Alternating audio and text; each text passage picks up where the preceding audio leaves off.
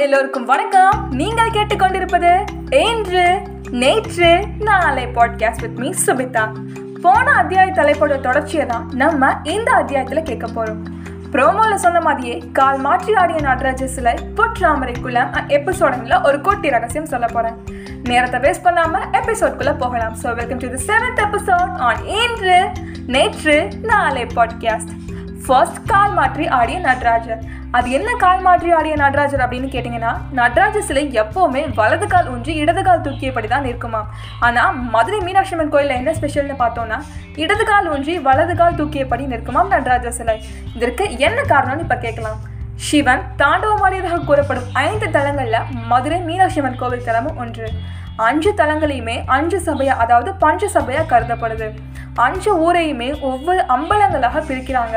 ஒவ்வொரு சபையிலையும் ஒவ்வொரு தாண்டவம் ஆடுறாரு கலித்தாண்டவம் சந்திய தாண்டவம் திருப்பூர தாண்டவம் ஆனந்த தாண்டவம் உமா தாண்டவம் சம்ஹார தாண்டவம் ருத்ர தாண்டவம் அப்படின்னு தாண்டவங்களை ஏழா பிரிக்கிறாங்க. இப்போ எந்த சபையில எந்த ஊர்ல எந்த தாண்டவம் ஆடுறாங்கன்னு கேட்கலாம். ஃபர்ஸ்ட் சிதம்பரம் நடராஜர் கோவில். இது பொன் அம்பலம் அண்ட் இங்கே ஆனந்த தாண்டவம் ஆடுறாரு. இது பொற்சபைக்கு கீழே வருது. நெக்ஸ்ட் மதுரை மீனாட்சி அம்மன் கோவில். இது வெள்ளி அம்பலம். சந்தியா தாண்டவம் ஆடுறாங்க இங்க அண்ட் இது வெள்ளி சபைக்கு கீழே வருது. நெக்ஸ்ட் திருவாலங்காடு வடாரன் ஈஸ்வரன் கோவில். இது ரத்தின அம்பலம் அண்ட் இங்கே களித்தாண்டவம் ஆடுறாங்க அண்ட் இது ரத்தின சபைக்கு கீழே வருது. நெக்ஸ்ட் திருநெல்வேலி நெல்லையப்பர் கோவில். இது தாமிர அம்பலம் அண்ட் இங்கே முனித்தாண்டவம் ஆடுறாரு அண்ட் இது தாமிர சபைக்கு கீழே வருது. நெக்ஸ்ட் குற்றாலநாதர் கோவில். இது சித்திர அம்பலம் அண்ட் இங்கே திருப்புற தாண்டவம் ஆடுறாரு அண்ட் இது சித்திர சபைக்கு கீழே வருது. நான் முதல் சொன்ன மாதிரியே மதுரையில் ஆடுறது சந்திய தாண்டவம். மாலை நேரத்தில் சிவபெருமான் இந்த தாண்டவம் ஆடியதா தான் இது சந்திய தாண்டவம் அப்படின்னு சொல்கிறாங்க இதை கேள்விப்பட்ட உடனே எனக்கும் அடடே இது என்ன புதுசாக இருக்குது அப்படின்னு யோசிச்சு நானும் கூகுளில் போய் தேடி பார்த்தேன். அதுக்கப்புறம் தான் எனக்குமே சந்தியா அப்படின்னா மாலை பொழுது இல்லைன்னா அந்தி நேரம் அப்படின்றது பொருள்னு தெரிஞ்சுது. சந்திய தாண்டவமோட காரணம் என்னன்னு பார்த்தோம்னா பார்க்கடல்ல இருந்து வெளிவந்த விஷயத்த குடிக்கிறாரு சிவன். அப்படியே உறைஞ்சு போய் நிற்கிறாரு தேவர்கள் எல்லாருமே அவரை வணங்கி நிற்க அப்போ ஆடிய தாண்டவம் தான் சந்திய தாண்டவம்னு சொல்கிறாங்க இந்த நடன நேரத்தை தான் பிரதோஷம் அப்படின்னு சைபர்கள் வந்து கொண்டாடுறாங்க. ஸோ இந்த தாண்டவத்துக்கு பிரதோஷ தாண்டவம் அல்லது பிரதோஷ நடனம் அப்படின்னு வேறு சில பேர்களும் இருக்குது சரி இப்போ ஏன் கால் மாற்றி ஆடுறாங்க அப்படின்னு சொல்லிட்டு பார்க்கலாம். மதுரையை அப்போ ஆட்சி செஞ்சது வந்து ராஜசேகர பாண்டியன். அவர் எல்லா கலைகளையுமே சிறப்பாக விளங்கினார். ஆனால் நடனக்கலை மட்டும் அவருக்கு ரொம்பவே கஷ்டமாக இருந்தது. ஆனால் அதையுமே அவர் முறைப்படி கற்றுக்கிட்டு முடிக்கிறார். ஸோ அவர் கடவுள்கிட்ட போய் இறைவா நான் நடனம் கற்பதில் ரொம்பவுமே சிரமப்பட்டேன் ஆனால் நீங்கள் ரொம்ப காலமாக வலது கால் ஊன்றி இடது கால் தூக்கி ஆடுறீங்க.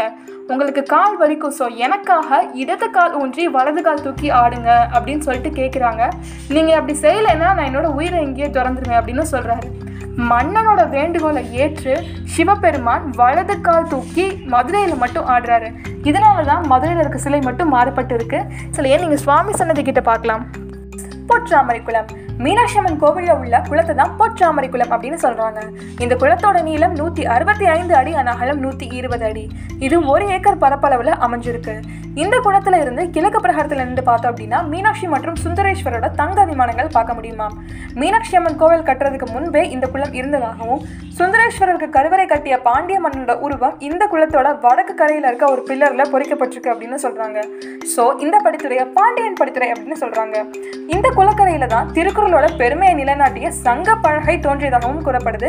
அதே போல தெற்கு பிரகாரத்தில் ஆயிரத்தி முன்னூத்தி முப்பது குரல்களுமே பொறிக்கப்பட்டிருக்கு. இதற்கு வழங்கப்படும் வேறு பெயர்கள் என்ன அப்படின்னு பார்த்தோம்னா எல்லா தீர்த்தங்களுக்கு முன்பே உருவாக்கப்பட்டதால இது ஆதி தீர்த்தம் அப்படின்னும் நீராடும் அனைவருக்கும் செழிப்பை அளிக்கிறனால இது வந்து பரம தீர்த்தம் அஞ்ஞான தீர்த்தம்னும் நீராடும் அனைவருக்கும் முக்தி தருதுனால இதை முக்தி தீர்த்தம்னும் சிவபெருமான் தலையில இருந்து வரும் கங்கையோட சங்கமிக்கிறனால இது சிவகங்கை தீர்த்தம் அப்படின்னு சொல்றாங்க. இந்த குளத்தை ஒரு காலத்துல தங்க தாமரை வளர்ந்ததாகவும் அதிலிருந்து இந்திரன் சிவனுக்கு பூஜை செய்யறதுக்காக தாமரையை பெற்று சென்றதாகவும் கூறப்படுது. அதுக்காக தான் இப்போ அந்த குளத்துல தங்கத்தாமரை இருக்கு. இந்த குளம் அமைக்கப்படுறதுக்கு பின்னாடி உள்ள காரணம் என்ன அப்படின்னு பார்த்தோம்னா மீனாட்சி தன்னோட தாயான காஞ்சனமாலையை ஏழு கடல்ல புனித தீர்த்தங்களால நீராட வைக்கணும் அப்படின்னு நினைச்சிருக்காங்க. மேலும் நந்தி மற்றும் பிற தேவர்களோட வேண்டுகோளின்படி ஈசன் தன்னோட சூலத்தால பூமியில ஊன்றி உருவாக்கப்பட்டதுதான் இந்த குலம். இதை உருவாக்கி ஏழு கடல் நீரையும் சங்கமிக்க வைத்ததாக வரலாற்றில் குறிப்பிடப்பட்டிருக்கு.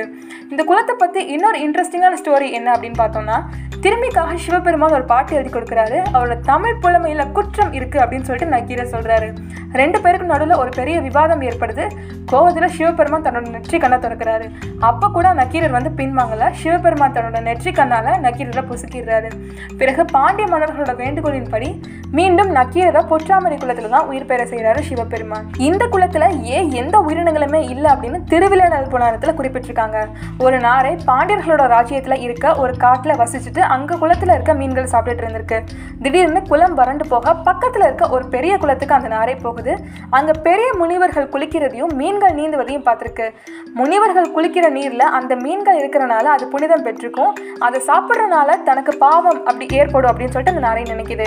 இதற்கிடையில மதுரையில இருக்க மீனாட்சி அம்மன் கோவிலில் இருக்க ஒரு பொற்றாமரை குலத்தோட மகத்துவத்தை ஒரு முனிவர் சொல்கிறத அந்த நாரை கேட்குது மீனாட்சி அம்மன் கோவிலில் இருக்க அந்த குளத்தில் ஒரு புனித நீராடல் செய்கிறதுனால தன்னோட பாவங்களை போக்கிக் கொள்ள முடியும்னு நினச்சி மீனாட்சி அம்மன் கோவில்ல இருக்க குளத்தை நோக்கி வருது.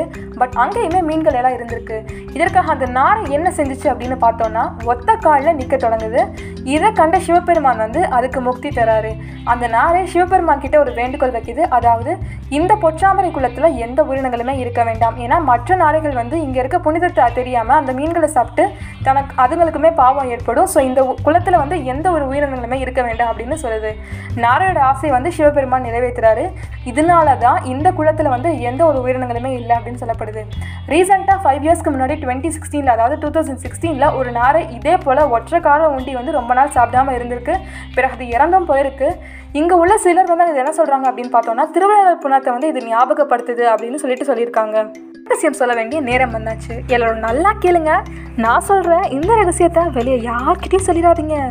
நம்ம மீனாட்சி அம்மன் கோவிலில் இருக்க மீனாட்சி சிலை ஏமரால் அதாவது மரகதத்தால் ஆனதான் தெரிஞ்சவங்களுக்கு இது ஒரு செய்தியாகவும் தெரியாதவங்களுக்கு இது ஒரு ரகசியமாகவும் இருக்கட்டும். அண்ணாச்சி குறிப்பாக அந்த ரகசியம் நமக்குள்ளேயே இருக்கட்டும். நான் எபிசோட் சிக்ஸில் உங்கள் எல்லாரையுமே நம்ம இன்டர்நெட் நாளை பாட்காஸ்ட்டில் சொன்ன இடங்களை போய் பார்க்க சொல்லியிருந்தேன். அதே மாதிரி நானும் தெப்பக்குளம் பார்க்க போயிருந்தேன். சீரியஸாகவே வேற லெவலில் இருந்தது. தண்ணி செம்மையாக ஃபுல்லாக நந்தி சிலை வர இருந்தது. நான் ஒரு சண்டே போல் போயிருந்தேன். அஞ்சு மாதிரி surprise boating and horse riding கூட அன்றைக்கி இருந்தது.